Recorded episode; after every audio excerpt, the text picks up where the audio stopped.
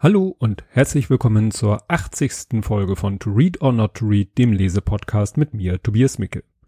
Ja, zunächst der Rückblick auf die Zeit seit der letzten Folge. Das wird äh, erst in erster Linie geht's da um die letzte Folge selbst, weil die fand ich in der Rückschau selber eher so meh.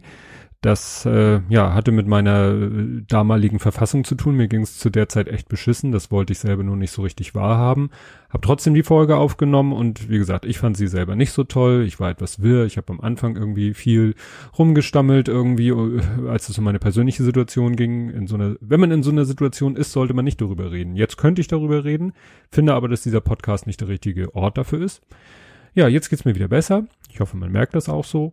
Und ja, was sonst so passiert ist, äh, findet ihr am ehesten in den Show Notes. ich hatte Urlaub, habe mit der Familie ein, zwei Ausflüge gemacht. Das habe ich mit Fotos dokumentiert und die findet ihr in öffentlichen Fotogalerien, die ich in den Show Notes verlinke. Ja, ansonsten ist es ein, äh, sag ich mal, Jubiläum in mehrfacher Hinsicht. Erstens äh, bin ich jetzt, ja, seit ziemlich genau zwei Jahren hier auf Sendung vor ziemlich genau zwei Jahren habe ich die Nullnummer beziehungsweise kurz danach die erste Folge veröffentlicht, die erste reguläre. Ja, freut mich, dass ich so lange durchgehalten habe, dass ihr vielleicht seitdem oder auch wann seit wann auch immer dabei seid. Ähm, äh, traurige Jubiläum oder äh, traurige Premiere. Es ist die erste Nuller-Folge, also die auf eine Null endet außer der Nullnummer natürlich, die keine Doppelfolge ist, weil ich habe es nicht geschafft, ähm, zwei Bücher zu lesen. Ich lese zwar jetzt schon wieder seit ein paar Tagen das nächste Buch und so war es auch mit diesem Buch, das habe ich auch schon angefangen, aber es reichte, wie gesagt, mein Vorsprung reichte nicht, um zwei Bücher zu lesen, weil dieses Buch, was ich heute vorstelle, auch wirklich, ja, einen doch sehr fordert, auch sehr, ja, das äh, liest sich zwar sehr spannend, aber es braucht halt seine Zeit. Mal sehen, vielleicht ergibt sich dann irgendwann ein anderes Mal eine Doppelfolge, weil wenn ich so weitermache, dann komme ich immer weiter in den Vorsprung, dann bin ich irgendwann mit dem zweiten Buch fast fertig, wenn ich das erste Buch vorstelle. Aber wir schauen einfach mal, wie sich das entwickelt. Ja, und nach dieser Vorrede kommen wir dann nun zum Buch. Das Buch hat den Titel Die Getriebenen, ist erschienen im März 2017 und es hat den sehr, sehr, sehr, sehr, sehr langen Untertitel Merkel und die Flüchtlingspolitik, Report aus dem Innern der Macht.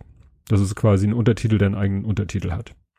Und der Autor ist äh, Robin Alexander, Jahrgang 75.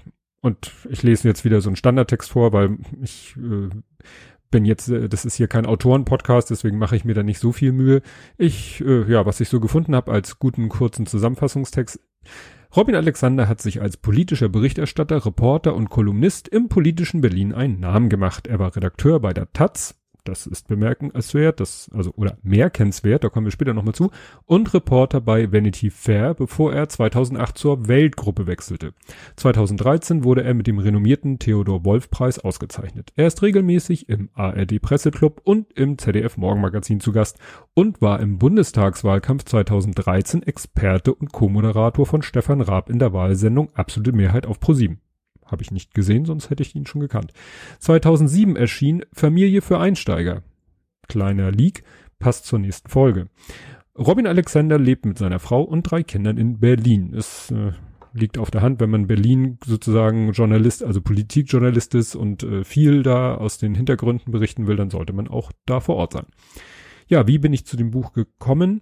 Ähm, im, wir lesen ja, oder nein, lesen für mich ist übertrieben, aber meine Frau liest, wir haben abonniert das Hamburger Abendblatt und äh, seitdem der Herr Karasek verstorben ist, macht da, ich glaube nicht alleine, aber hat sozusagen seine Stelle übernommen teilweise der Hajo Schumacher. League, nächste Folge. Ähm, und äh, ich habe dann nochmal, äh, um das zu verlinken, äh, habe ich die Kolumne gefunden, einmal auf abendblatt.de. Da da aber manchmal die Paywall zuschlägt, wenn man nicht über die Suchmaschine kommt, habe ich verlinkt äh, die Berliner Morgenpost, weil der veröffentlicht die Kolumnen äh, textlich identisch im Abendblatt und in der, bei der Berliner Morgenpost. Ich hoffe, dass da dann keine Paywall zuschlägt.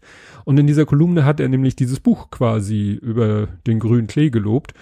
Und das machte mich sehr neugierig, was er da geschrieben hat. Wie gesagt, verlinke ich. Ihr könnt dann diese Kolumne lesen, damit ihr wisst, wie ich auf dieses Buch neugierig gemacht worden bin. Ja, und Tayo Schumacher lernen wir dann in der nächsten Folge näher kennen. Das verrate ich schon mal. Ja, kommen wir nun zum Inhalt des Buches. Vorab, es wird wahrscheinlich heute sehr lang werden. Ich werde viel vorlesen und dann würde man, wird vielleicht der eine oder andere sagen, jetzt brauche ich das Buch nicht mehr lesen, aber das ist ein Irrtum. Es lohnt sich wirklich, das Buch selbst zu lesen, weil ich kratze wirklich nur an der Oberfläche. Also viele, vielleicht wird der eine oder andere sagen, Mensch, das waren jetzt schon so viele Infos zu dem Thema. Es ist wirklich nur äh, die Spitze vom Eisberg. Ja, die erste Frage, die sich mir so stellte, als ich anfing, das Buch zu lesen, war so, hm, wie steht der Autor selber zur Thematik? Weil am Anfang benutzt er so Begriffe, die in, sage ich mal, extrem flüchtlingsfreundlichen Kreisen ähm, schon als sehr böse angesehen wurden. Alleine das Wort Flüchtlingskrise kann man ja schon äh, kritisieren, diesen Ausdruck zu benutzen. Wieso ist das eine Krise? Oder auch das Wort Willkommenskultur, was ja eigentlich positiv, nein, es ist, es wird von einigen eben auch negativ benutzt, ne? Die, die meinen das dann eher verächtlich. Manchmal klingt aber auch anders. Dann benutzt er wieder Begriffe oder Formulierungen, wo man das Gefühl hat, er ist der Flüchtlingsthematik doch sehr positiv gegenüber eingestellt. Es geht ja schon mit Wort mit dem Wort Flüchtling, weil das ist ja ein sogenannter Diminutiv, also so eine Verniedlichung, dieses Link. Und das ja stuft diese Menschen ja irgendwie gleich herab. Ich habe das mir erst hinterher überlegt, als ich den ganzen äh, Podcast schon vorbereitet hatte, man könnte natürlich auch Flüchtende schreiben. Ich habe jetzt doch das Wort Flüchtling benutzt, bin mir aber wie gesagt bewusst, dass selbst diese Formulierung eigentlich bei genauer Betrachtung auch schon nicht so ganz okay ist. Ja, ähm, ich habe dann auch erst, als ich das Buch selber schon durchgelesen habe, mal geguckt, was haben denn andere über das Buch geschrieben. Und da habe ich dann interessanterweise von der Taz, wo er ja mal Redakteur war, ähm, eine Kritik von dem Buch gefunden, die doch, ja, sagt, dieses Buch gibt Merkel Hassan Munition. Und das findet man teilweise auch in den Amazon-Kommentaren. Also da sind dann wirklich Leute, die sagen, ja, dieses Buch ist der Beweis dafür, dass Merkel schuld ist an der ganzen Flüchtlingskrise und so weiter und so fort.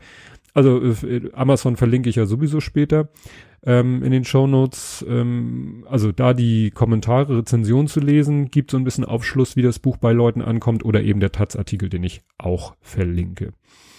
Aber das habe ich, wie gesagt, erst hinterher gelesen, deswegen bin ich doch relativ neutral an das Buch herangegangen.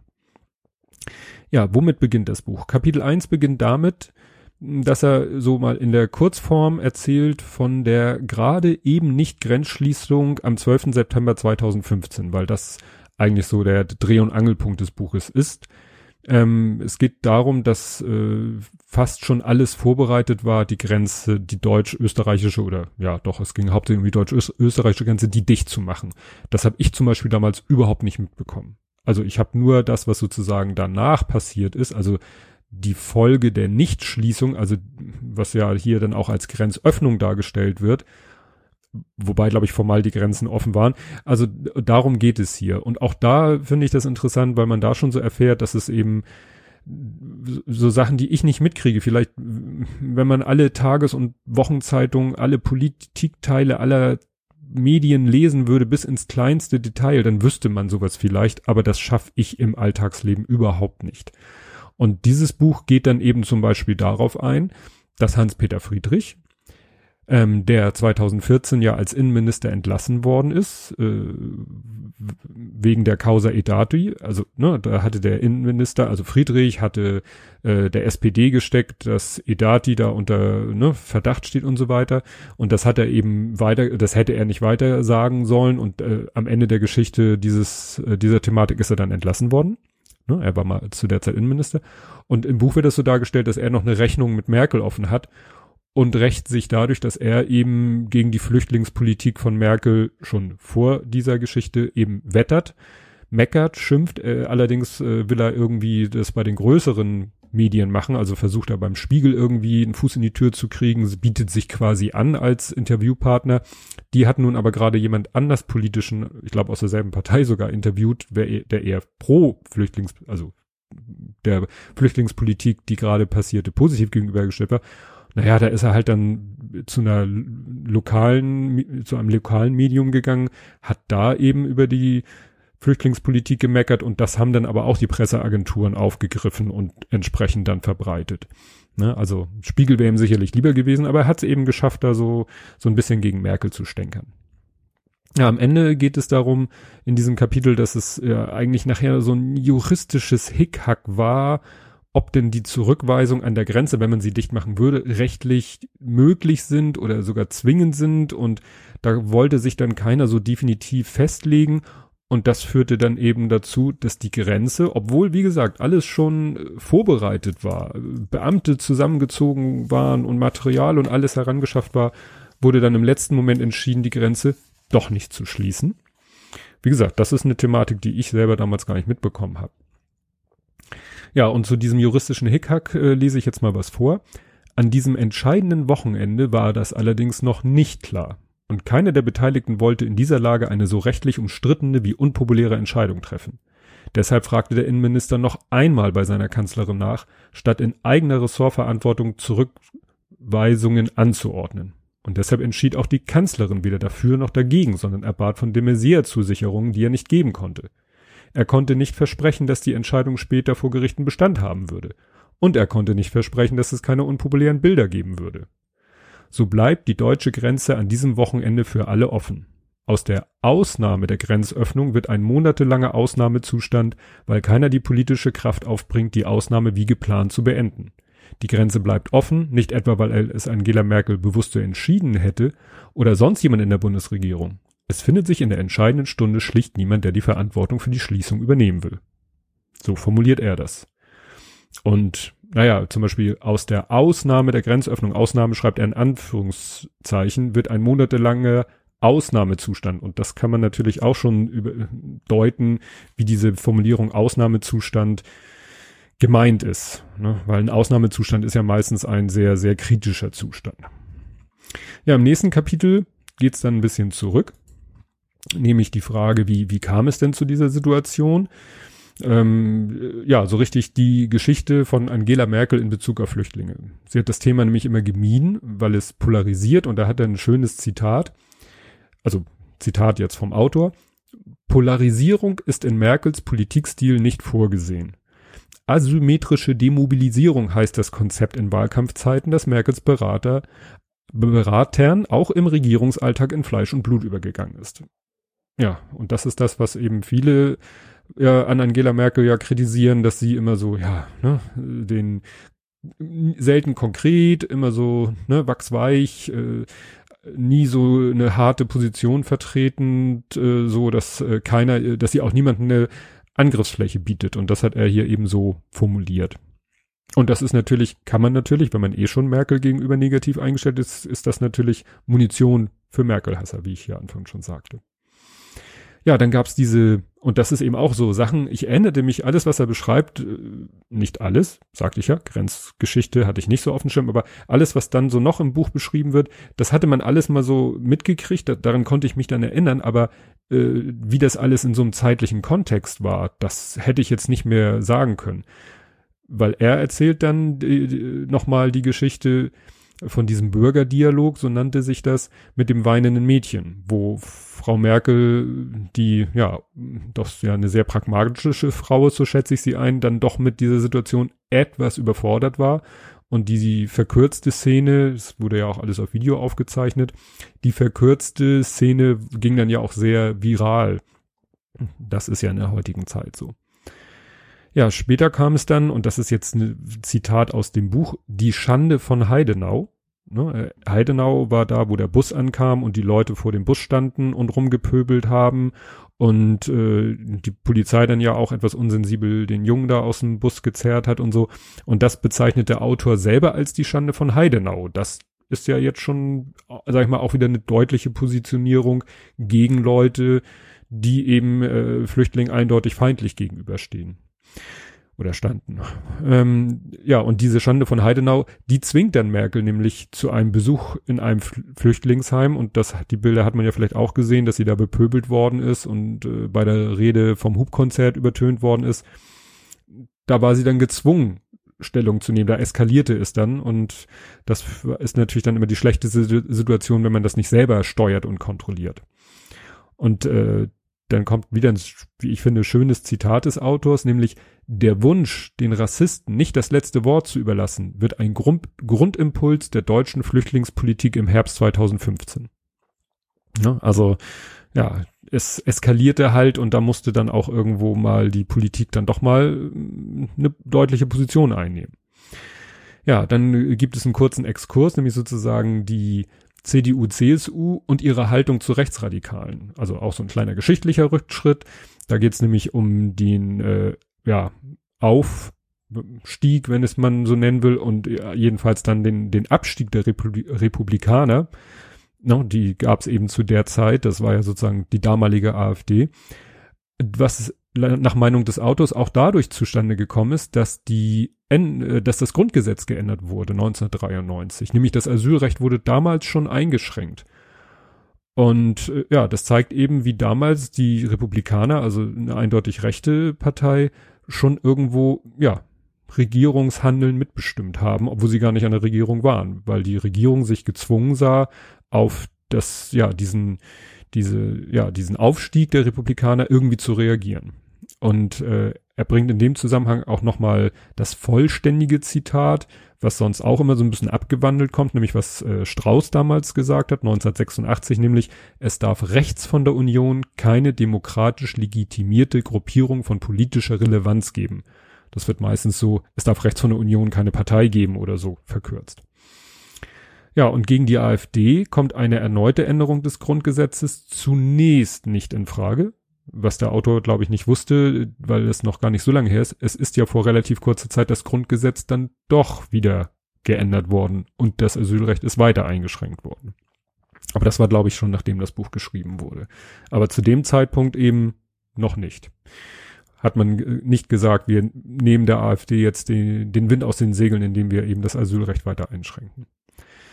Ja, im nächsten Kapitel sind wir dann wieder Anfang September 2015, dieses Mal ausführlicher, sehr viel ausführlicher und deswegen sage ich ja, ich kratze hier nur an der Oberfläche. Das wird da wirklich minutiös beschrieben, wer wann was mit wem besprach, wo sich wer befand, äh, auf, auf, irgendwelchen Veranstaltungen, auf dem Weg von einer Veranstaltung zur anderen. Also Merkel ist natürlich, hat natürlich einen Terminkalender, der Hammer äh, vom, mit dem Flieger, mit dem Hubschrauber, mit, dem, mit der Dienstlimousine äh, ständig auf Achse und unterwegs dann immer mit dem Handy per SMS oder sonst was Politik machend. Das ist auch sehr spannend, das mal so zu lesen, wie das abläuft. Ja, wer zum Beispiel auch krank war, weil zum Beispiel de Maizière auch mal, glaube ich, sogar mit einer verschleppten Bronchitis, die zu einer Lungenentzündung äh, wurde, krank lag in der, sag ich mal, heißen Phase der äh, Entscheidungsfindung. Und der Auslöser des Ganzen, und daran habe ich mich dann auch wieder erinnert an die Bilder, war eben die Flüchtlinge, in, die sich in Ungarn, und Ungarn erinnert man sich, ne, hatte überhaupt keinen Bock auf Flüchtlinge, die sich dann auf, zu Fuß auf den Weg über die Autobahn gemacht haben Richtung Österreich. Und Österreich schwante eben Böses, äh, dass es ne, eskalieren könnte. Ungarn will die Flüchtlinge eindeutig loswerden. Und Merkel und Feimann, ich weiß nicht, wie man den genau ausspricht, der damalige österreichische Bundeskanzler, die haben keinen Bock mit Orban überhaupt zu sprechen, verleugnen sich teilweise gegenüber Orban, aber der lässt halt die Flüchtlinge bewusst äh, da über die Autobahn rennen, um die entsprechenden Bilder zu erzeugen. Und das Interessante ist, dass zum Beispiel Seehofer in der Situation für Merkel nicht zu sprechen ist, weil ausgerechnet an dem Tag eine Gedenkfeier ist, weil Franz Josef Strauß an dem Tag 100 geworden wäre. Und das wird von der CDU gefeiert und Merkel hat da gar keinen Bock drauf, weil auch gerade vorher ja über Strauß im Spiegel so Sachen rausgekommen sind. Naja, und reagiert dann auch nicht auf Anruf oder SMS, sagt, nö, auf die habe ich heute keinen Bock. Und das ist natürlich, wenn man sich vorstellt, hallo, es geht hier gerade um irgendwie doch ziemlich wichtige Entscheidungen für, für das Land, ja, für, für das Land Deutschland. Und der schmollt, der ist dann auch in sein Ferienhaus gefahren, da wo die berühmte Modelleisenbahn steht. Und der Auto schreibt eben und schmollt. Ne? Ist nicht zu erreichen. Ja, und äh, hier Kanzleramtsminister ist, glaube ich, sein Job Altmaier. Der ist gerade wegen irgendeiner Thematik in Genf und muss von Genf aus, aus dem Hotelzimmer heraus, alles Mögliche organisieren, weil als dann sich die es ab, abzeichnet, dass da ein großer Schwung Flüchtlinge aus Ungarn nach Österreich beziehungsweise Deutschland kommen wird, muss Altmaier organisieren, wie, wie, ja, wo bringen wir die unter? Wie organisieren wir die Aufnahme? Und da lese ich mal jetzt wieder was vor. Das, wie gesagt, könnte ein längeres Stück werden. Das ist jetzt also genau die Szene, äh, ne? wie gesagt, Altmaier sitzt im Hotel und organisierte alles. Die Kanzlerin fliegt derweil zurück nach Berlin. Nach der Landung am späten Abend lässt sich Merkel nicht ins Kanzleramt fahren, sondern direkt in ihre Wohnung. Schon auf dem Weg nach Berlin liest sie eine SMS, die ihr das Lagezentrum als Eilmeldung geschickt hat. Ist interessant, alles per SMS, ne? Janosch Lazar, der Leiter der ungarischen Staatskanzlei, hat um 21.15 Uhr erklärt, er werde Busse schicken, um die marschierenden Flüchtlinge damit zur Grenze zu fahren. Das gebiete die Sicherheit auf den Autobahnen. Tatsächlich haben die Flüchtlinge die, die haben die Flüchtlinge diesem Zeitpunkt ihren, da fehlt das zu, zu diesem Zeitpunkt ihren Marsch bereits abgebrochen und suchen nach einem Nachtlager. Doch Orban will jetzt eine Entscheidung der Kanzlerin erzwingen. Es gelingt. Irgendwann zwischen 23.30 Uhr und Mitternacht ruft Merkel bei Feimann an und stimmt seine Idee der Grenzöffnung zu. Ne? Also es ging darum, Österreich sagte, die wollen ja eigentlich zu euch. Was macht ihr? Lasst ihr sie rein? Weil wenn nicht, dann haben wir sie, dann wollen wir sie eigentlich auch nicht reinlassen. Und das war die, die entscheidende Frage, um die es hier ging. Also es war noch nicht diese Geschichte am 12. September, das war vorher. Ich glaube 4. oder 5. September. Ja, wie gesagt, äh, und Feynman, das fasse ich jetzt mal ein bisschen zusammen, will Busse holen und äh, Busse schicken und, und Ungarn sagt nicht nötig, wir haben schon Busse auf dem Weg, stellt sich dann raus, die haben dann auch äh, Flüchtlinge, die gar nicht auf der Autobahn unterwegs waren, sondern die haben sie aus den bestehenden Flüchtlingslagern in Busse gesetzt und sozusagen bei der Gelegenheit gleich mit rüber geschubst, weil ne, Ungarn halt. Ja, und Merkel und Feynman werden die Grenzöffnung später als eine fast spontane humanitäre Entscheidung begründen. Sie wurden allerdings durch eine sorgfältig geplante und vorbereitete Aktion der ungarischen Regierung in diese Entscheidung hineingetrieben. An der Spitze des, der Busarmada fährt nicht zufällig ein Staatssekretär. Soltan Kovac, ein junger, an britischen Universitäten ausgebildeter Kommunikationsfachmann, der für ausländische Medien zuständig ist, also für das Image Ungarns im Westen. Als die Busse in Nickelsdorf die Grenze erreichen, will der lokale österreichische Polizeichef sie einfach weiterwinken zum nahegelegenen Bahnhof. Doch Orbans Staatssekretär stoppt die lange Kolonne. Alle Flüchtlinge müssen aussteigen und zu Fuß oder in österreichischen Fahrzeugen die Grenze überqueren. Die Botschaft ist klar. Österreich hat die Migranten selbst ins Land geholt. Auf der anderen Seite der Grenze steigen sie in neue Busse und fahren gleich weiter. Ihr Ziel heißt Deutschland. Ja, äh, wie gesagt, Altmaier macht alles vom Hotelzimmer aus, organisiert er alles. Ja, und äh, Seehofer ist nicht zu erreichen. Ähm, ja, die, äh, hier steht, die letzte Möglichkeit, Seehofer zu erreichen, wäre, Polizei zu seinem Ferienhaus zu schicken und dort ihn da aus dem Bett oder was auch immer zu klingeln. Aber die Maßnahme sind sie dann nicht bereit zu tun und boah, Seehofer kann hinterher natürlich immer sagen, kann das dann immer kritisieren, diese Entscheidungen, ohne selber in Haftung genommen zu werden, weil er war ja nicht da. Ja, das Ende vom Lied und von dem Kapitel ist dann, Orban lässt sich feiern, also von seinen Leuten. Und Merkel ruft die europäischen Kollegen an und das wirklich, also nicht irgendwie so äh, über, im übertragenen Sinne, sondern wirklich mit ihrem Handy ruft sie, weil sie hat natürlich die Telefonnummern von die, die anderen europäischen Staatschefs an, um die Flüchtlinge zu verteilen, weil das war eigentlich von vornherein Teil des Plans, wenn man in der Situation von einem Plan reden kann. Die Flüchtlinge sollten eben auf Europa verteilt werden. Soweit der Plan. Ja, im Kapitel 4 geht es dann eben darum, wie die Flüchtlinge in Bayern ankommen, was ja interessant ist, ne? Ausgerechnet in Bayern, wo Seehofer ne, Chef ist und der ja bei der ganzen Aktion nicht beteiligt war bei der ganzen, beim Entscheidungsprozess, werden da aber willkommen geheißen. Auch die anderen Bundesländer sind sehr aktiv, ne, sehr bereit, äh, da alles zu leisten. Ich habe da mal überlegt, wo war ich da eigentlich, als das passiert ist? Wie gesagt, es war so 5. und 6.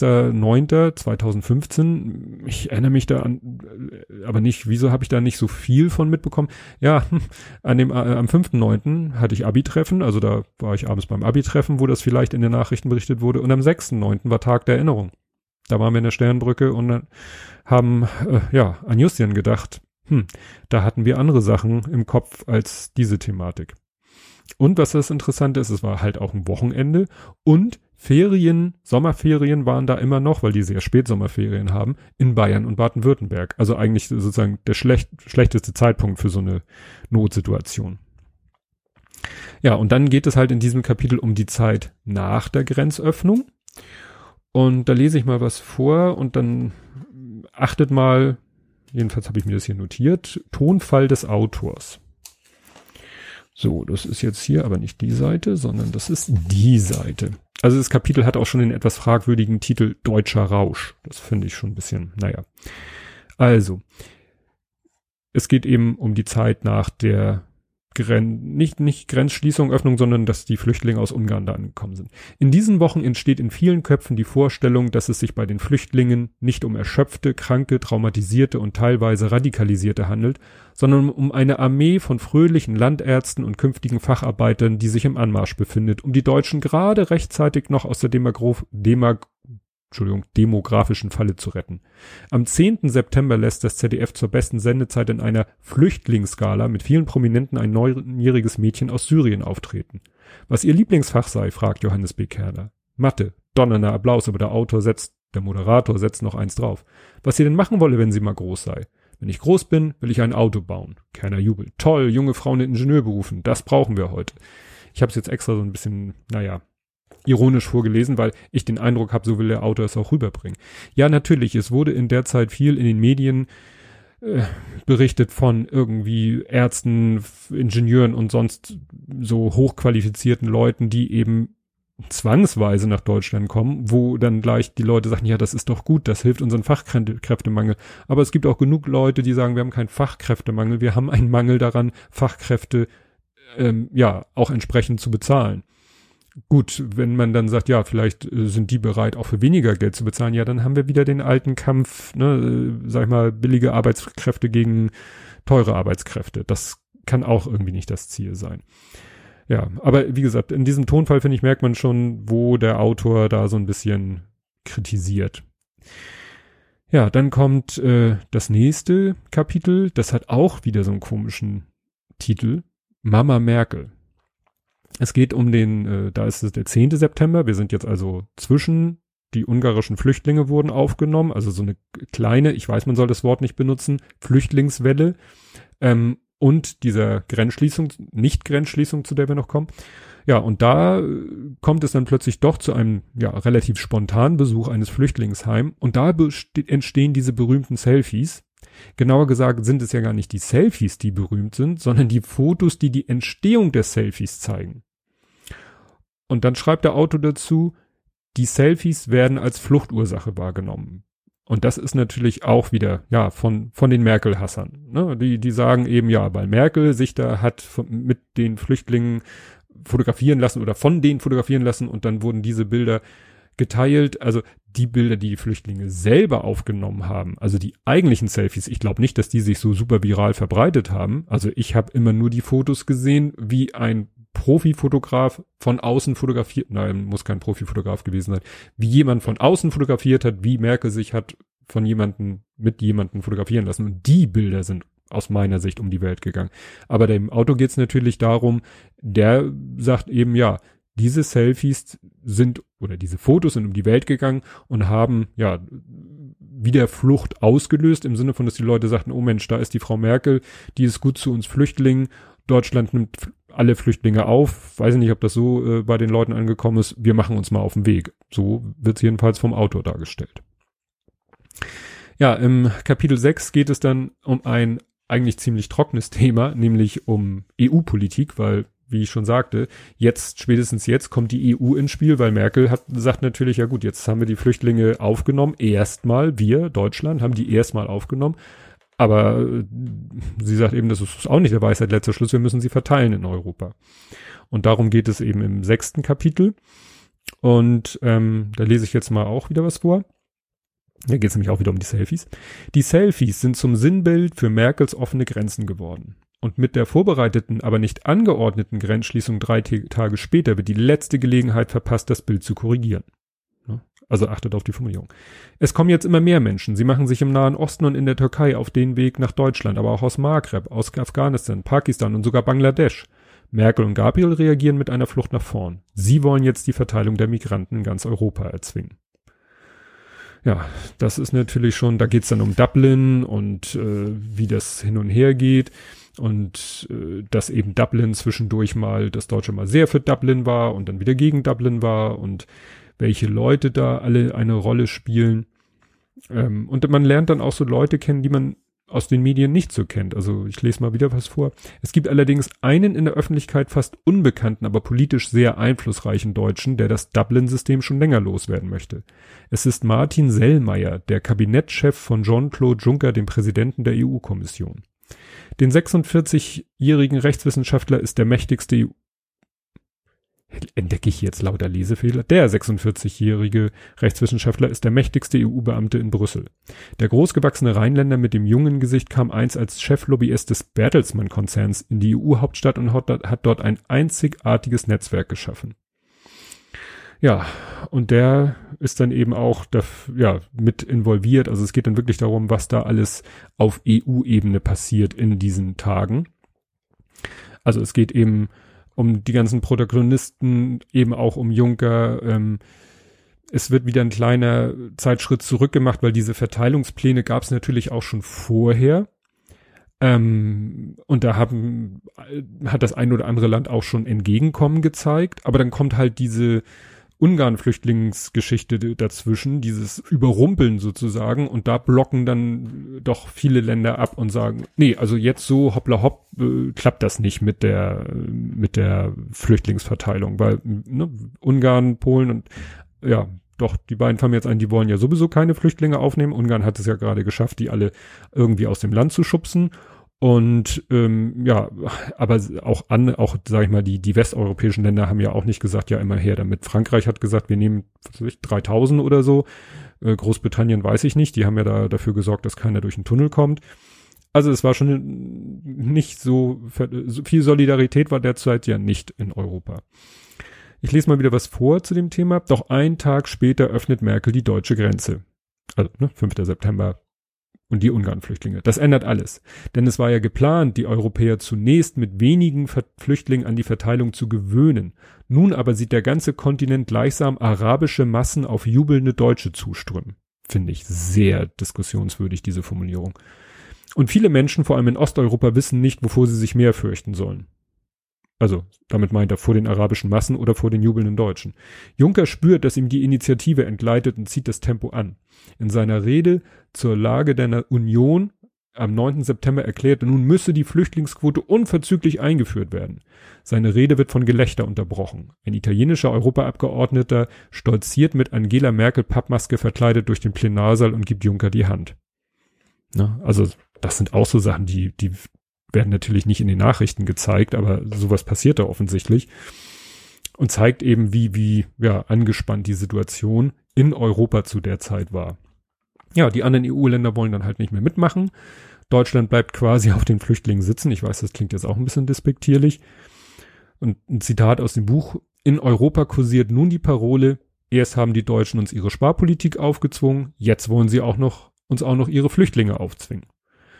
Und was mir danach bei dieser Formulierung auffiel, war so der Gedanke, ob vielleicht, das ist jetzt, weiß ich, ein ganz krasser Themenwechsel, ob diese Thematik, also erst diese Sparpolitik, die Deutschland Europa aufgezwungen hat, das nehme ich jetzt einfach mal so, die Aussage nehme ich jetzt mal einfach so hin, und auch jetzt die äh, Thematik mit der Flüchtlingsverteilung, ob das wirklich Folgen hat äh, oder Ursache dafür ist, dass Deutschland beim ESC so schlecht abschneidet. Ich bin jetzt kein großer ESC-Fan und es ist mir eigentlich relativ wumpe, wie Deutschland da abschließt, aber es ist doch schon auffallend, dass ja in den letzten Jahren äh, auch so so extrem schlecht Deutschland da abschneidet. So als wenn wirklich so eine gerade unter der Bevölkerung, die ja nun auch einen Teil der der Stimmen äh, abgibt, einfach so Deutschland halt einen schlechten Stand im Moment hat.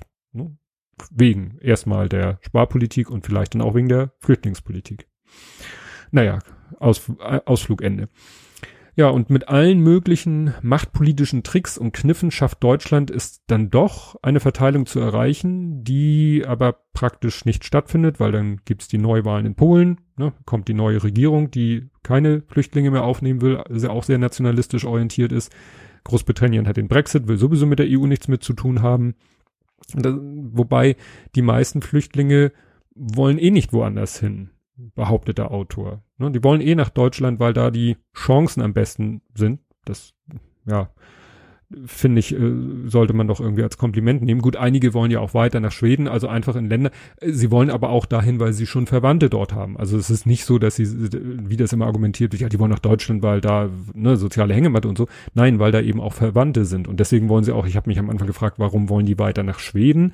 Sind die jetzt auch sehr, äh, haben die da auch gute Sozialsysteme oder so? Nee, da sitzen halt einfach Verwandte. Und deswegen wollen sie dahin. Gibt dann manchmal auch einen ganz logischen Grund und nicht so einen populistischen. Ja, das äh, siebte Kapitel beginnt dann mit einer Formulierung, die enthält dann wieder die Selfies. Da ist dann von äh, fatalen Selfies die Rede. Das klingt auch schon wieder nicht nett. Ja, und äh, wenige Wochen nach der Grenzöffnung, die ja eigentlich eine, wie ich schon sagte, eine Nichtschließung war, kippt die Stimmung. zum Beispiel auf politischer Ebene, ne? also unter den Politikern selber. Und da lese ich jetzt mal was vor. Ähm, da ist irgendwie ein Treffen der Ministerpräsidenten. Ähm, der Zorn entzündete sich am schlechten Krisenmanagement, doch ließen die Ministerpräsidenten bald auch jegliche politische Korrektheit fahren. Bei einem abgelehnten Asylverfahren müssten sofort alle Sozialleistungen eingestellt werden, schimpfte Hamburgs SPD-Bürgermeister Olaf Scholz. Die Balkanesen sollten endlich abgeschoben werden, poltert ein anderer Sozialdemokrat. Interessant, ohne Namensnennung. Mecklenburg-Vorpommerns Erwin Sellering sprach schließlich Merkel direkt an. Sie müsse öffentlich zum Ausdruck bringen, dass es auch Flüchtlinge ohne Bleibeperspektive gebe. Ne? Sellering, der ja vor kurzem aus gesundheitlichen Gründen zurückgetreten ist. Ja, aber alle, die eben zu Wort gekommen sind, sind alle SPD-Politiker. Ne? Nochmal dazu gesagt, nur der Form halber, falls das jetzt ein bisschen untergegangen ist in meinem Vorleben. Ja, die Stimmung, ich sag mal so, im Volk äh, ist auch nicht gerade prickelnd. Ne? Ich lese da auch mal was vor. Hm. Am ersten Oktoberwochenende gelang ein Szenario von Beamten aus dem Innenministerium an die Öffentlichkeit, demzufolge bis Jahresende noch 920.000 weitere Asylbewerber in Deutschland zu erwarten seien. Im Internet kursieren Verschwörungstheorien. Die Regierung betreibe mit der Masseneinwanderung bewusst eine Veränderung der ethnischen Zusammensetzung des deutschen Volkes. Vor allen Dingen auf Facebook entsteht zum ersten Mal in der Geschichte der Bundesrepublik eine markante Gegenöffentlichkeit. Ja, die Begeisterung, mit der viele klassische Medien die Grenzöffnung begleitet haben, löst hier einen gegenteiligen Reflex aus. Asylbewerbern werden echte Fluchtgründe pauschal abgesprochen, sie werden als Sozialschmarotzer, Kriminelle, Vergewaltiger und religiöse Fanatiker hingestellt. So verbreiten sich die entsprechenden Schauergeschichten, egal ob sich die genannten Klischees teilweise widersprechen oder die Gerüchte jeder Faktengrundlage entbehren. Ein wachsender Teil der Bevölkerung, der sich nur noch bei Gleichgesinnten im Netz informiert, glaubt zu wissen, dass jeder Flüchtling 1000 Euro Begrüßungsgeld erhalte, dass Supermärkte Diebstähle durch Flüchtlinge mit einem Schaden von bis zu 50 Euro zu akzeptieren hätten und Polizisten angewiesen seien, nach Anzeigen prinzipiell keine Ermittlung aufzunehmen. Ja, ne, das haben wir alle schon mitgekriegt, was da an Meldung an, ne, wie man so schön sagt, Fake News verbreitet wurde in dem Zusammenhang. Ja, kurz danach äh, kommt dann auch hier im Buch die, der Autor äußert sich hiermit, äh, die Ängste, die den Hass befeuern, heften sich an den Umstand, ne, also es ist ja, damit will er ja einen Fakt beschreiben, dass 70 Prozent der Neuankömmlinge junge Männer und fast alle Muslime sind. Da dachte ich so, äh, war das nicht diese Zahl, die de Maizière in den Raum geschmissen hat und die dann später widerlegt worden ist? Ne, also, fand ich ein bisschen merkwürdig, weil da habe ich jetzt nicht mehr recherchiert, aber da bin ich der Meinung, dass das doch irgendwie nachher widerlegt wurde. Ja, am Ende des Kapitels zeichnet sich dann schon so quasi am Horizont, zeichnet sich der Türkei-Deal ab. Aber erstmal geht's wieder einen Schritt zurück in Kapitel 8. Ähm, das Kapitel 8 trägt dann den Titel Altmaier und die Flüchtlingsmanager. Das ist dann so das erste Kapitel, was ein bisschen sich so mehr um eine Person dreht, nämlich um Altmaier. Das schildert sehr ausführlich äh, die Abläufe bei der Bewältigung der Flüchtlingskrise. Ich habe selber in Anführungszeichen geschrieben, weil es selber nicht mehr ja der Flüchtlingsthematik einfach die äh, die Aufnahme von so vielen Menschen. Die kommen ja, die haben die haben kein Dach über den Kopf, die haben keine, die können sich selber nicht versorgen, die müssen vom Staat versorgt werden und das stellt so ein Staat eben dann doch vor ein paar Probleme dafür war dann Altmaier zuständig, der dann so ein Team gebildet hat, äh, die das alles organisiert haben. Äh, dass das teilweise nicht so gut geklappt hat, das zeigt ja der Fall von Franco A., ne, dem Bundeswehrsoldaten, der es da geschafft hat, sich als Flüchtling auszugeben. Und es wurde auch gerade in den Nachrichten vor ein, zwei Tagen gemeldet, dass eben jetzt festgestellt wurde, dass doch beim BAMF, also Bundesministerium für Bundesamt für Migration und Flüchtlinge, dass es da doch viele unqualifizierte Mitarbeiter gab, weil damals halt alles rangeholt wurde äh, an Manpower, was möglich war. Interessanterweise ja auch Leute von der Bundeswehr, um eben zu entscheiden, äh, um da mitzuhelfen bei der ganzen Geschichte. Ja, das Konzept der Regierung war dann, ich weiß nicht, ob das offiziell war, ähm, jedenfalls ist es ein Zitat aus dem Buch, die Balkanroute sei wie eine Pipeline, die leer laufen müsse. Dies könne bis Anfang des kommenden Jahres erreicht werden, wenn der, wenn die Türkei den Hahn zudrehe. Also das soll wirklich eine Formulierung aus der Regierung gewesen sein. Und diese Formulierung, diese Balkanroute wie eine Pipeline und, und die Türkei muss nur den Hahn zudrehen. Also wir reden hier von Menschen. die letztendlich über die Balkanroute kommen. Und dann da von einer Pipeline, also von sowas Technischen zu reden und den Hahn zudrehen, das fand ich persönlich finde es ein bisschen menschenverachtend. Ja, dann ähm, lese ich mal wieder was vor, wenn ich mich nicht zu sehr aufrege. Und zwar ähm, geht es immer noch um Altmaier weil das auch wieder so ein paar interessante Zusammenhänge zeigt, die man, glaube ich, so in der normalen Berichterstattung nicht mitbekommen hat. Allerdings gehört die in der CDU seltene Qualifikation, gut mit den Grünen zu können, zu Altmaiers Jobbeschreibung als Kanzleramtschef der Großen Koalition. Die Ökopartei ist zwar im Bundestag mit 8,4 die kleinste Oppositionspartei, regiert de facto aber in der Flüchtlingspolitik mit, denn sie ist in 10 von 16 Landesregierungen als Koalitionspartner beteiligt und kann so über den Bundesrat alles blockieren. Deshalb führt der Kanzleramtsminister mit dem Segen der Fraktionschef von Union und SPD schon seit 2013 Geheimverhandlungen mit den Grünen. Ein Jahr später gelingt es, gelang es ihm tatsächlich, die Zustimmung für drei neue sichere Herkunftsländer zu bekommen. Serbien, Bosnien-Herzegowina und Mazedonien. Ne? Auch interessant, wie da ja gechinscht wird, so hinter verschlossenen Türen. Wie das dann hinterher der Autor rausbekommen hat, das bleibt natürlich sein Geheimnis. Ja, und das führt dann auch noch zu anderen Sachen. Es geht dann um diesen subsidiären Schutz, also behelfsmäßigen Schutz, äh, wo man dann, äh, wo es dann darum geht, können die ihre Familien nachholen und so weiter und so fort. Ähm, ja, hier ist dann noch eine kritische Formulierung, wie ich finde. Im Oktober 2015 erreicht Altmaier, dass die Grünen endlich auch einverstanden sind, endlich, ne? Äh, Kosovo, Albanien und Montenegro zu sicheren Herkunftsländern zu erklären. Doch es ist zu spät. Die Balkanroute wird jetzt schon von Arabern, Afghanen und Pakistanern genutzt.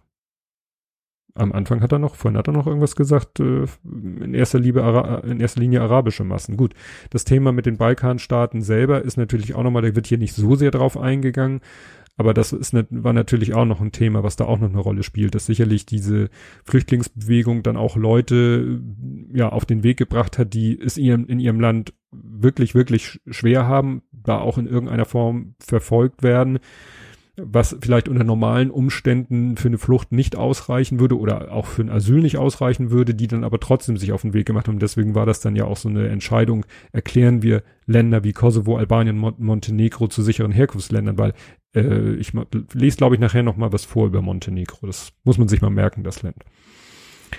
Ja, einige Seiten später, also es geht hier darum, dass der, dass die nachholen, dass die Flüchtlinge Familien nachholen dürfen. Allerdings äh, ein, zwei Seiten später sagt dann de Maizière kein Familiennachzug mehr, weil mit der Begründung Schleppern soll das Geschäftsmodell quasi versaut werden, weil das Geschäftsmodell der Schlepper ist halt ne, von der ganzen Familie das Geld einsammeln, einen jungen Menschen losschicken und dann über den Familiennachzug die Familie holen und äh, de behauptet dann eben, ja, wir verbieten jetzt einfach den Familiennachzug, dann klappt das nicht mehr. Aber da habe ich mir gesagt, ja, aber man sieht doch auch oft genug komplette Familien fliehen, sonst würden ja auch keine Kinder ertrinken. Und da kommen wir dann später aber wieder zu. Ja, im neunten Kapitel geht es dann um Schäuble. Das Kapitel heißt dann auch Schäubles Sonderauftrag. Er ist so, so ist mein Eindruck, der Mann fürs Grobe. Ne? Dem Eindruck kann ich mich nicht verwehren. Es gibt dann auch eine interessante Anekdote zu, äh, ja, zu ihm, beziehungsweise zu einer, zu einem Teil der deutschen Geschichte, die ich, die, die ich auch nicht kannte. Mitte der 80er Jahre, als die Bundesrepublik ihre erste Flüchtlingskrise erlebte, war Wolfgang Schäuble Kanzleramtschef. Damals waren es keine Syrer und keine Menschen vom Balkan, die massenhaft als Flüchtlinge nach Westdeutschland drängten, sondern Tamilen, eine Volksgruppe auf der Flucht vor einem Bürgerkrieg im asiatischen Sri Lanka vom buchstäblich anderen Ende der Welt. Aber von dort gab es Flugverbindungen nach Ostberlin, wo man als Ausländer nur in die S-Bahn umsteigen musste, um wenige Stationen später in Westberlin Asyl zu beantragen. Das, die Geschichte kannte ich nicht habe ich wahrscheinlich im Geschichtsunterricht gepennt, wenn es da dran kam. Naja, und äh, ich fasse das mal zusammen. Die haben nachher einfach einen Deal mit der DDR gemacht. Sie haben der DDR gesagt, so, ihr sorgt jetzt dafür, dass die am Zielflughafen, nee, am Startflughafen, ihr verbietet denen in eure oder in die Maschinen der Aeroflot zu steigen. Äh, und dafür wurde der DDR dann äh, ein Überziehungskredit im deutsch-deutschen Handelsverkehr äh, erweitert von 600 auf 850 Millionen Mark. Ne? Da hat man sich die Flüchtlinge quasi, sich von den Flüchtlingen freigekauft. Ne? Und das war damals Schäuble. Ja, Schäuble ist aufgrund seiner langen Amtszeit, also der ist, glaube ich, der, ne, wie, wie lange ist der schon in irgendeinem Ministeramt? Ich glaube länger als Merkel. Naja, jedenfalls Schäuble ist aufgrund seiner langen Amtszeit natürlich gut vernetzt und äh, da kriegt man in dem Buch auch einen Eindruck davon, wie gut er vernetzt ist.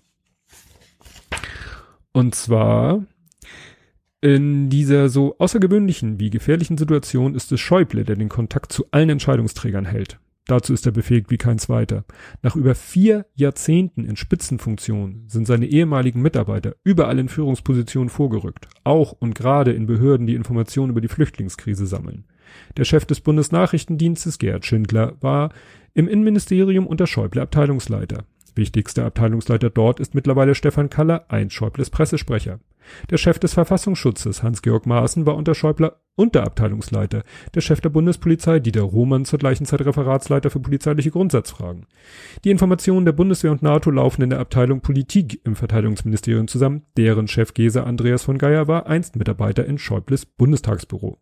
Was in der EU vor und hinter den Kulissen passiert, weiß Martin Kotthaus, Leiter der Europaabteilung im Auswärtigen Amt und zuvor Sprecher in Schäubles Finanzministerium. Das sind natürlich Zusammenhänge, die ich weiß nicht, ob man die so mitkriegt, wenn man, selbst wenn man die Zeitung von vorne bis hinten liest. Da muss man wahrscheinlich wie er wirklich so Politikjournalist sein. Also ich gehe natürlich davon aus, dass der hier kein, das lässt sich auch alles nachrecherchieren, ob das so stimmt. Da gehe ich mal jetzt einfach von aus. Ja, im nächsten Kapitel geht's dann wieder um Seehofer, also hauptsächlich um Seehofer. Da habe ich das, da lese ich mal gleich den Anfang des Kapitels vor, weil das schon äh, spannend losgeht. Weil es da auch um eine Sache geht, die, glaube ich, auch nicht so an die Öffentlichkeit gekommen ist. Horst Seehofer schweigt, was selten geschieht, zumal in der Flüchtlingskrise. Aber jetzt, an diesem Tag in der zweiten Dezemberhälfte 2015, ist er verstummt. Der CSU-Chef sitzt im Raum N406 im vierten Stock der Bayerischen Staatskanzlei in München. In dem holzvertäfelten Zimmer gehen die Ministerpräsidenten des Freistaats ihren Amtsgeschäften nach. Doch was ihm da gerade nahegelegt wurde, hat seit dem großen Vorgänger Franz Josef Strauß keiner zu denken gewagt. Bei ihm ist Peter Gauweiler. Er hat Seehofer vorgeschlagen, die CSU auf das ganze Bundesgebiet auszudehnen. Und das ist schon interessant. Also die hatten tatsächlich den Plan, mit der CDU zu brechen und dann aber zu sagen, so, dann werden wir eine Bundespartei. Die CDU müsste dann sozusagen einen Landesverband Bayern gründen und die CSU wäre, müsste Landesverbände in allen anderen Bundesländern gründen, um dann eine Bundes-CSU zu sein. So, ja, so sehr hat es zwischen CDU und CSU geknatscht, dass sie schon kurz davor waren, diesen Schritt zu gehen. Fand ich interessant. Ja, ähm, sehr überraschend fand ich dann, weil es eigentlich ja, eher, eher positiv zu werten ist über Seehofer oder ja, doch, sage ich mal so. Aber Seehofer spielt in der Flüchtlingskrise mehr als nur eine Rolle. Als bayerischer Ministerpräsident ist er Chef der Verwaltung des Bundeslandes, in dem fast alle Geflüchteten ankommen. Die von einigen CSU-Abgeordneten und Landräten erwogene Idee einer Art Bummelstreik bei der Versorgung der Flüchtlinge verwirft er sofort. Im Gegenteil, die vorbildliche Verwaltung in seinem Bundesland trägt wie niemand sonst zur zur administrativen Bewältigung der Flüchtlingskrise bei. Seehofers Staatsregierung mobilisiert enorme finanzielle Reserven und verdoppelt die Plätze in Erstaufnahmeeinrichtungen innerhalb kurzer Zeit. In Bayern erhält jeder Flüchtling ein medizinisches Erstscreening und einen Deutschkurs. Die Staatsregierung erhöht die Mittel für Asyl Asylsozialberatung und sorgt für eine bessere personelle Ausstattung in den Aufnahmeeinrichtungen. Die Kosten für Unterbringung und Versorgung nimmt Bayern anders als die meisten anderen Bundesländer seinen Kommunen komplett ab. Für minderjährige Flüchtlinge zahlt der Freistaat auch die sehr hohen Betreuungskosten. In einem Nachtragshaushalt 2016 veranschlagt Bayern stolze 3,3 Milliarden Euro für Asylausgaben. Ne? Also hätte ich jetzt nicht gedacht. Die, sag ich mal, ähm, unschönsten Bilder kamen ja auch nicht aus Bayern, sondern eher aus Berlin. Ne? Stichwort Lageso, wo da die Massen sich vor äh, in Schlangen vor dem Behördeneingang stapelten. Das wäre vielleicht, oder ich habe in Bayern aus Bayern keine solchen Bilder gesehen. Aber ja, wie ich vorhin schon sagte, das ist ja auch da, wo die Flüchtlinge erstmal ankamen. Das heißt, die waren wirklich erstmal mit sehr vielen Menschen konfrontiert, um die sich gekümmert werden musste. Ja, der Schlusssatz allerdings äh, passt dann wieder zu ihm. Ne? Also äh, der Schlusssatz von, von diesem Kapitel. Ähm, bin ich hier richtig? Genau. Da im Oktober mit Albanien, Kosovo und Montenegro nun auch die letzten Balkanländer zur sicheren Herkunftsstaaten erklärt wurden, spricht sich dort schnell herum, dass man schon nach wenigen Wochen in Manching oder Bamberg wieder abgeschoben wird. Daraufhin bricht die hohe Zahl der Asylbewerber vom Balkan rasch ein. Für Seehofer der Beweis, dass er recht hat. Die Politik kann Zuwanderung eben doch nicht nur managen und steuern, wie Merkel meint, sondern auch begrenzen. Ne, das war also ganz in seinem Interesse, diese Entwicklung. Ja, im elften Kapitel, das beginnt mit der, wegen der Terrordrohung, äh, ja, wegen des, wegen der Terrordrohung abgebrochenen Länderspiels in Hannover. Da stammt ja auch dieses legendäre Zitat von de Maizière, ne? ich lese mir mal kurz vor. Ich bitte die deutsche Öffentlichkeit um einen Vertrauensvorschuss gegenüber dem Landesinnenministerium, mir und den Sicherheitsbehörden, dass wir gute, bittere Gründe hatten, uns so zu entscheiden, sagte er. Bittere Gründe, die nicht genannt werden können? Auf Nachfrage, warum ein Andeutung spreche, äußerte Messier den Satz, ein Teil der Antworten würde die Bevölkerung verunsichern. Ne? Ist ja wirklich legendär, dieses Zitat. Es geht dann um die weitere Entwicklung der Lage in Deutschland nach eben den Attentaten äh, von Nizza, von Paris, die Ereignisse in der Silvesternacht in Köln, da, das hat natürlich die ganze Situation extrem aufgeheizt. Es gab Rebellion gegen Merkel in der eigenen Partei. Seehofer will die Obergrenze, trifft sich mit Putin. Also wirklich, da, da ging, hatte ja das, sage ich mal, politische Ränkespiel nahezu seinen Höhepunkt erreicht. Äh, darum geht's im Kapitel 11. In Kapitel 12 kommt dann Erdogan ins Spiel. Und es gibt dann, äh, ja, wird dann sehr ausführlich beschrieben, wie sich die Situation da entwickelt. Und das Kapitel fängt gleich an mit folgendem Text. Schon im Sommer hatte Wolfgang Schäuble der Bundeskanzlerin erklärt, sie könne die Flüchtlingskrise nur gemeinsam mit dem türkischen Präsidenten Recep Tayyip Erdogan lösen. Bald wies sogar die türkische Seite selbst in diese Richtung. Am 7. September, direkt nach der Grenzöffnung, bietet der türkische Ministerpräsident Ahmet Davutoglu in einem Gastbeitrag für die Frankfurter Allgemeine sein Land als Pufferzone an. Ja. Da, also, ne, das kam auch von türkischer Seite die Idee, Mensch, wir könnten doch, wie das so fiese von ausgedrückt würde, den Hahn zudrehen von der Balkanroutenpipeline. Ja, ähm, Interessant fand ich dann auch eine Geschichte, die ja so in Ansätzen ich vielleicht doch schon mal gehört habe, nämlich mh, mm, die Idee, die äh, die Abwehr von Flüchtlingen auszulagern, ist insofern nicht neu. Ich lese mal was vor. Nach Wolfgangs Schäubles Tamilendeal mit Erich Honecker in den 80er Jahren sorgte Italiens Ministerpräsident Silvio Berlusconi in den 90er Jahren dafür, dass es nicht allzu viele Menschen bis an die Strände Italiens schafften. Sein Partner war damals Libyens Diktator Muammar al-Gaddafi. Der frühere Terroristenunterstützer hatte 2010 5 Milliarden Euro gefordert, um afrikanische Flüchtlinge zurückzuhalten und dies ganz unverblümt begründet. Wenn nicht, wird die Zukunft Europas nicht länger weiß und christlich, sondern schwarz sein.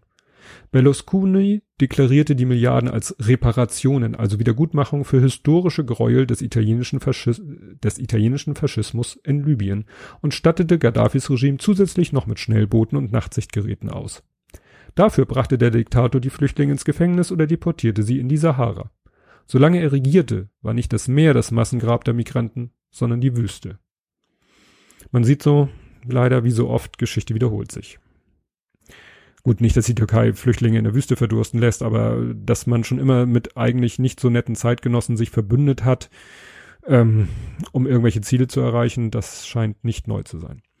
Ja, zunächst äh, wird die Geschichte, so habe ich es hier in Anführungszeichen, der deutsch-türkischen Beziehung sehr ausführlich geschildert, also auch ne, schon von weiter zurück. Sie hätte nicht schlechter sein können, die deutsch-türkische Beziehung. Das Kapitel 13 geht dann noch weiter darauf ein. Ähm, der Titel ist schon wieder etwas reißerisch. Unterwerfung heißt das 13. Kapitel.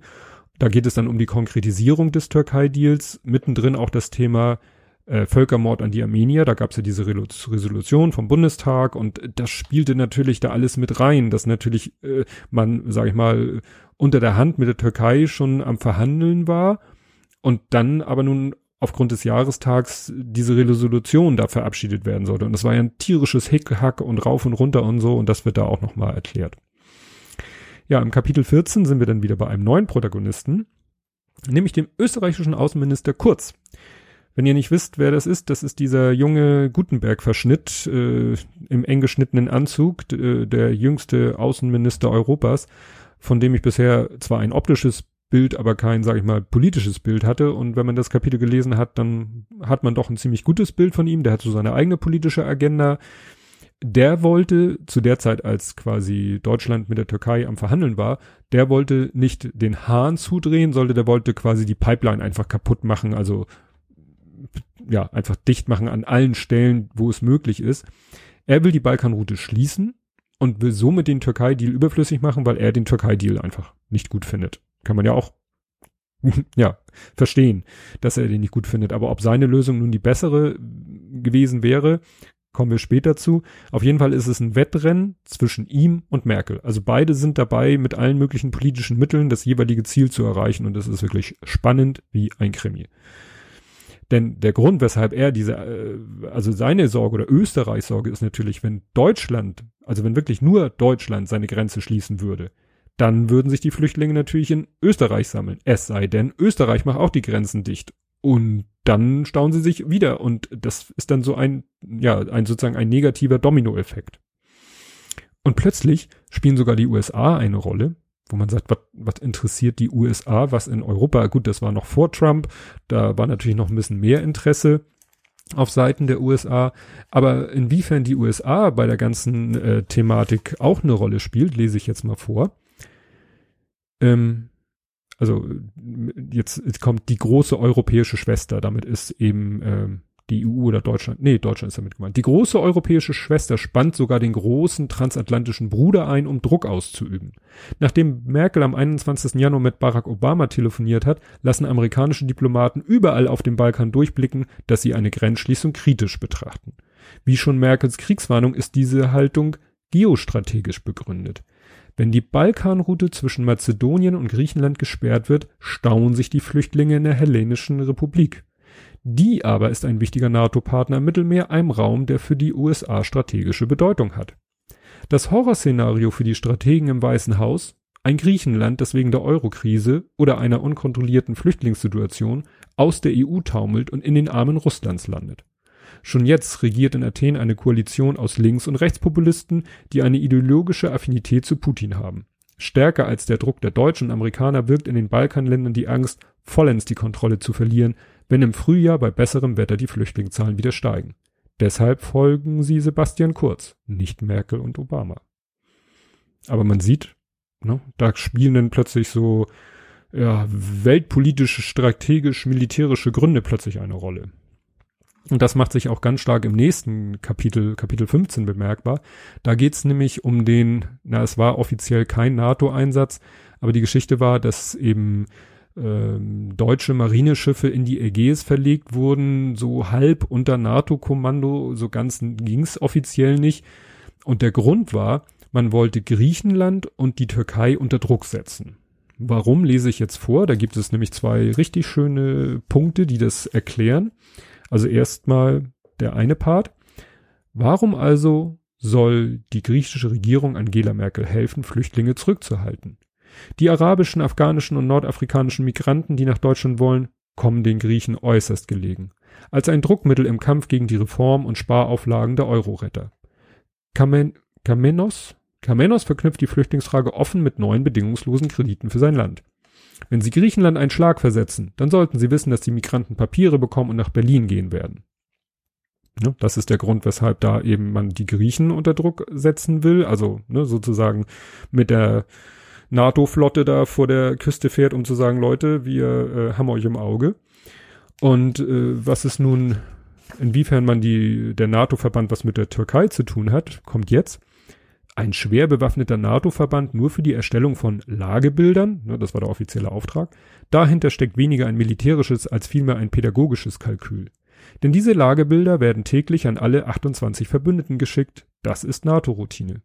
Alle westlichen Armeen können also künftig verfolgen, ob es den Türken gelingt, Schlepper an ihren Küsten zu bekämpfen. Von der Leyen setzt darauf, dass es den Türken unangenehm ist, sollte auf diese Weise dokumentiert werden, wie sie ihre Küste kontrollieren oder eben bewusst nicht kontrollieren. Denn es ist bekannt, dass die Schlepper mit lokalen und regionalen türkischen Behörden kooperieren, Polizei und Politiker bestechen, den Flüchtlingen vor Ort hergestellte Schwimmweste verkaufen, die nutzlose Imitate sind und sie bis zur Abfahrt in eigenen Hotels unterbringen.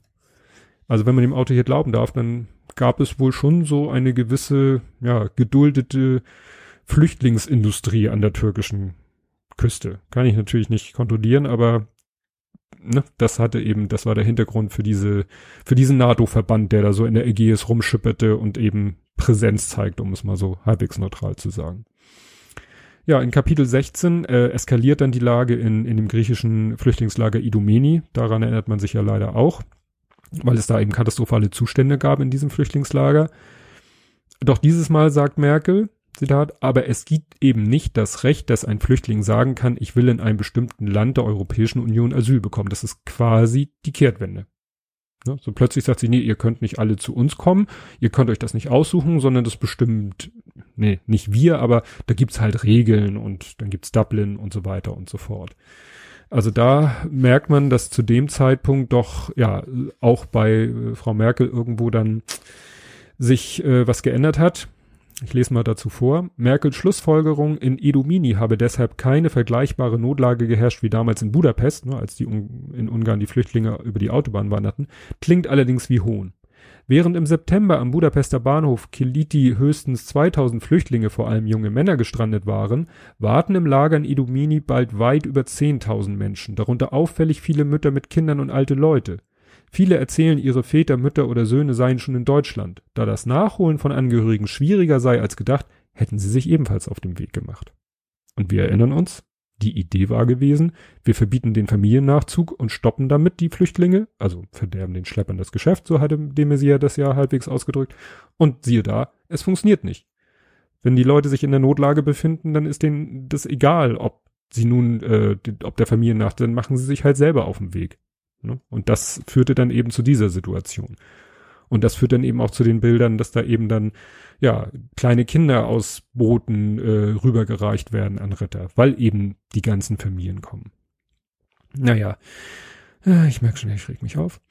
Also der Plan, durch den Nachholstopp die Flüchtlinge zu stoppen, hat also nicht funktioniert. Und deshalb wird dann wieder unter Hochdruck an der Fertigstellung des Türkei-Deals gearbeitet, weil es ist immer noch das Ziel, an irgendeinem möglichst weit vorgelagerten Punkt die Flüchtlinge zu stoppen.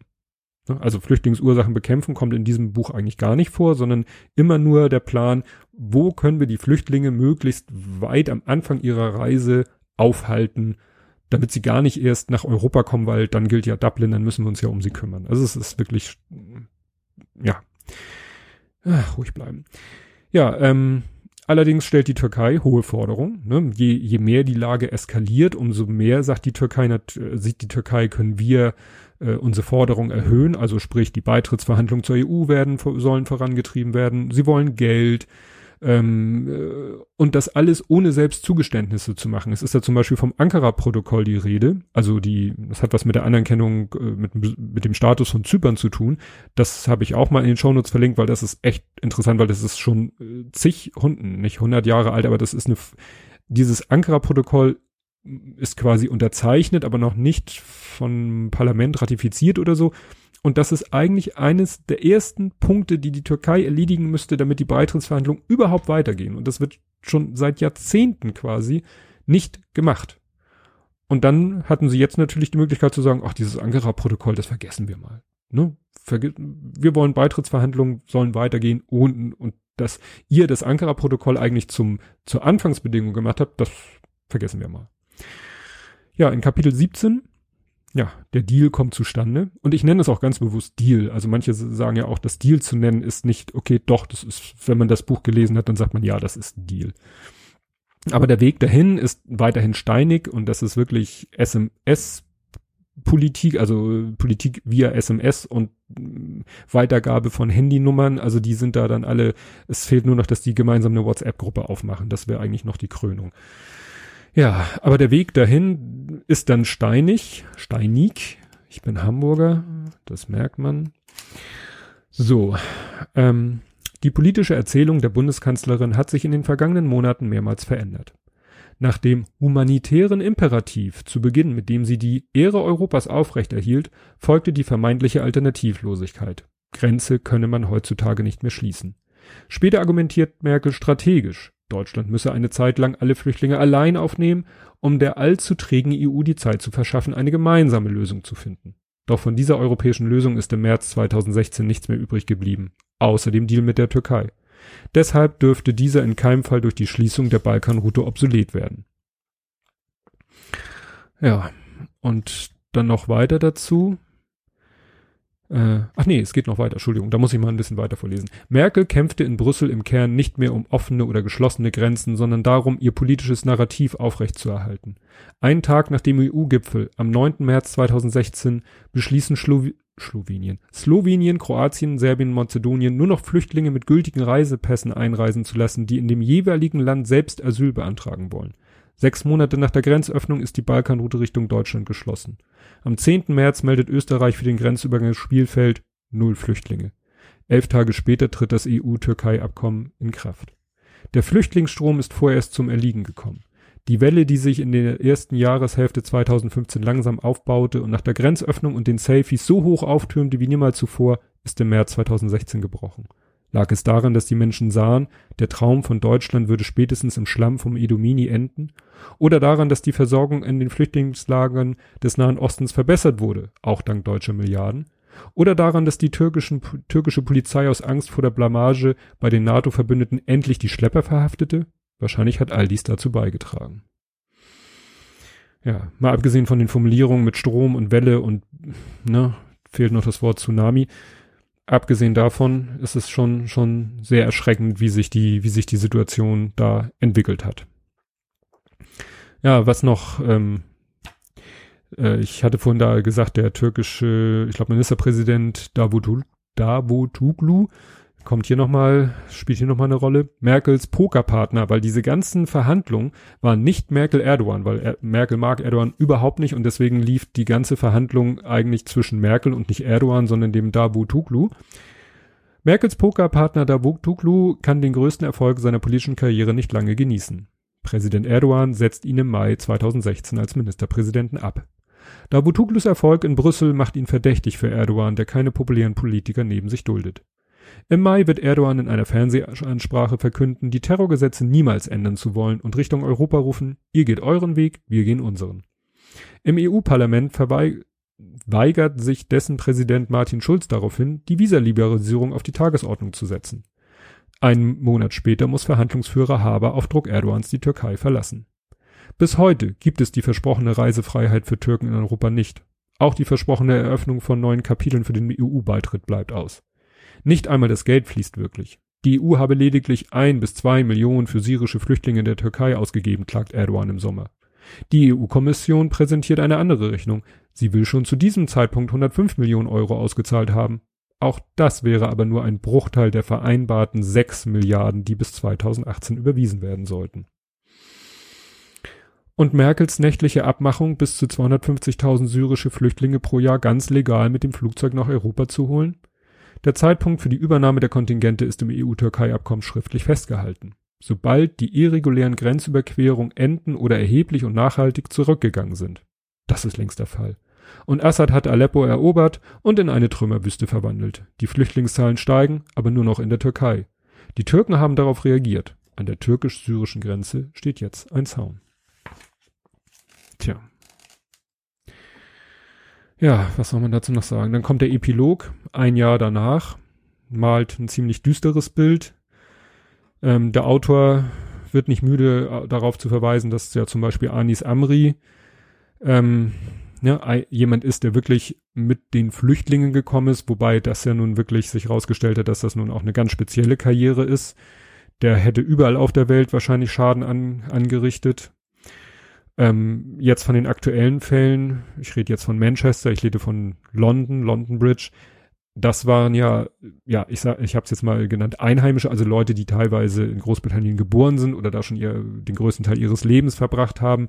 Das sind ja keine Leute, die sich letzte Woche irgendwo in Syrien äh, direkt, sage ich mal, aus der IS-Zentrale auf den Weg gemacht haben, um hier ein Attentat zu verursachen. Das sind Leute, die sich in in Europa aufgewachsen sind und dort radikalisiert haben. Das gilt ja wirklich für die Mehrheit der Attentäter. Also dieses Argument nach dem Motto, ja, der Flüchtlingsstrom, da sind halt auch Terroristen zwischen, mag ja mit Anis Amri auch stimmen, aber äh, das äh, ist momentan eher die Ausnahme. Ja, was noch interessant ist, es kommt dann noch ein Kapitel Dank, ne, wie man das von solchen Büchern kennt. Da dankt er unter anderem Dennis Yücel, der ja immer noch in Haft sitzt. Vielleicht ist dessen Hilfe bei der Recherche zu diesem Buch, der hat ihm da sicherlich auch Informationen gesteckt, wo man nicht so ohne weiteres ankommt. Vielleicht ist auch die Unterstützung des Autors ein Grund für seine Haft. Das ist aber jetzt eine reine Spekulation von mir. Interessant ist dann noch ein Zitat in diesem Kapitel Dank vom Autor selber die Aussage, manche wussten, dass ich einige Aspekte der Flüchtlingspolitik kritisch betrachte. Ja, definitiv. Also wie gesagt, er schreibt dann auch mal Sachen, wo man sagt, ja, so, also er ist jetzt nicht erzkonservativ und ganz rechts zu verorten, aber doch manche, wie gesagt, das hat schon mit manchen Formulierungen, mit manchen Ausdrücken zu tun, wo ich sag, ja, er hätte, man hat den Eindruck, er hätte äh, es am liebsten doch gesehen, wenn Frau Merkel damals am 12. September gesagt hätte, zack, wir machen die Grenzen dicht. Habe ich so den Eindruck. Fazit von mir, ich habe mit diesem Buch viel, viel, viel gelernt über Politik im Allgemeinen und die Wirrung während der beschriebenen Zeit im Speziellen. Und wenn man sieht, was da so alles, ja, hinter geschlossenen Türen und äh, so passiert und wie Politik letztendlich gemacht wird, gut, das war eine extreme Situation, aber man hat ja eh das Gefühl, dass schon seit mehreren Jahren die Politik von den äußeren Umständen, ja, wie der Autor des Buch genannt hat, die Getriebenen sind. Dass die Politiker die Getriebenen sind, die entweder von irgendwie, von Wirtschaftskrisen, von Naturkatastrophen, die dann äh, zum Atomausstieg führen und so weiter, dass die eigentlich gar keine Chance mehr haben, mal Luft zu holen und sich mal in Ruhe Gedanken zu machen, was machen wir denn jetzt mal langfristig für Pläne für die Zukunft, sondern eben wirklich nur die Getriebenen sind. Und ja, da finde ich, kann man denen keinen großen Vorwurf machen. Gut, vielleicht das, was sie da aus der Situation machen, ist äh, sicherlich nicht immer optimal, aber es ist sicherlich auch nicht einfach. Ich möchte auch kein Politiker sein. Echt nicht. Ja, wie gesagt, dem Autor wird unterstellt, er liefert Munition für Merkel-Hasser. Ich würde sagen, ja, aber nur, wenn man sie eh schon hasst. Die finden sich natürlich bestätigt, weil die können sich aus dem Buch viele Formulierungen rausziehen, die Wasser auf ihre Mühlen sind, aber ich würde jetzt nicht sagen, dass der Autor selber ein Merkel-Hasser ist.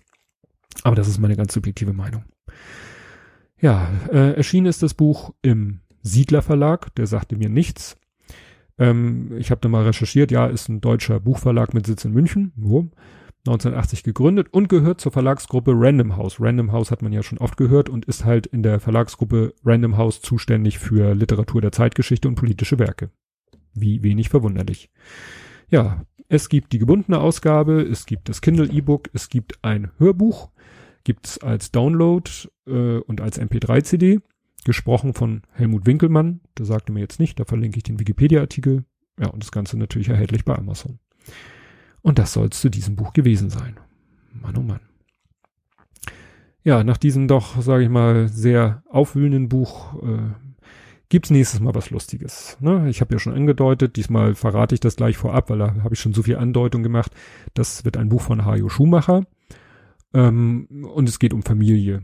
Oder ja, doch um Familie, um Vater sein und so. Und das ist ja auch ein ganz wichtiges Thema in meinem Leben. Und das hören wir dann nächstes Mal. Und bis dahin, tschüss.